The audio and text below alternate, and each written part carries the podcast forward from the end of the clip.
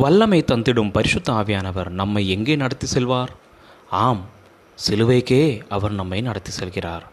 நாம் சிலுவையில் அறையப்பட்டால் மாத்திரமே கிறிஸ்து தன் முழு நிறைவோடும் நமக்குள் வாசம் செய்து ஜீவித்திட முடியும். இயேசுவும் அவ்வாறு ஞானசானமாகிய தண்ணீருக்குள் அடக்கம் செய்யப்பட்டு அதன் மூலமாய் மரணத்தை தனக்கென ஏற்றுக்கொண்ட பிறகுதான் பரிசுத்த ஆவியானவர் அவர் மீது வந்திறங்கினார். அதுபோலவே யாக்கோபு நொறுங்கின பின்புதான் அவன் ஆசிர்வதிக்கப்பட்டான்.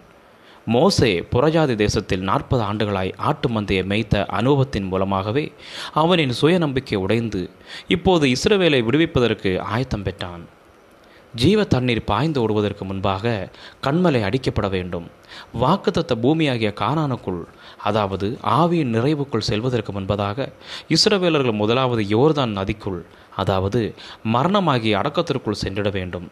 உள்ளான ஒளி வெளியே பிரகாசிக்க வேண்டுமென்றால் முதலாவது கிதியோனின் அந்த மண்பானை உடைக்கப்பட வேண்டும். வீடு முழுவதும் நறுமணம் வீச வேண்டுமென்றால் அந்த நலத குப்பி உடைக்கப்பட வேண்டும். பெந்த கோஸ்தையின் வல்லமைக்குள் பிரவேசிப்பதற்கு முன்பாக பேதுருவின் மேன்மை பாராட்டும் சுயநம்பிக்கை உடைந்து சிதற வேண்டும்.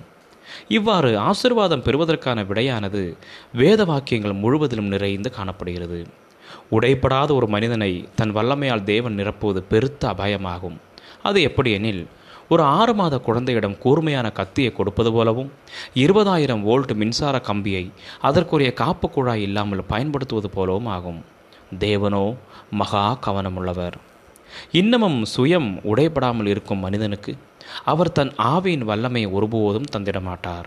அதுபோல தொடர்ந்து நொறுங்கி வாழ மறுத்துவிடும் மனிதரிடமிருந்து தன் வல்லமையை மீண்டும் எடுத்துக்கொள்வார். ஜெபிக்கலாமா?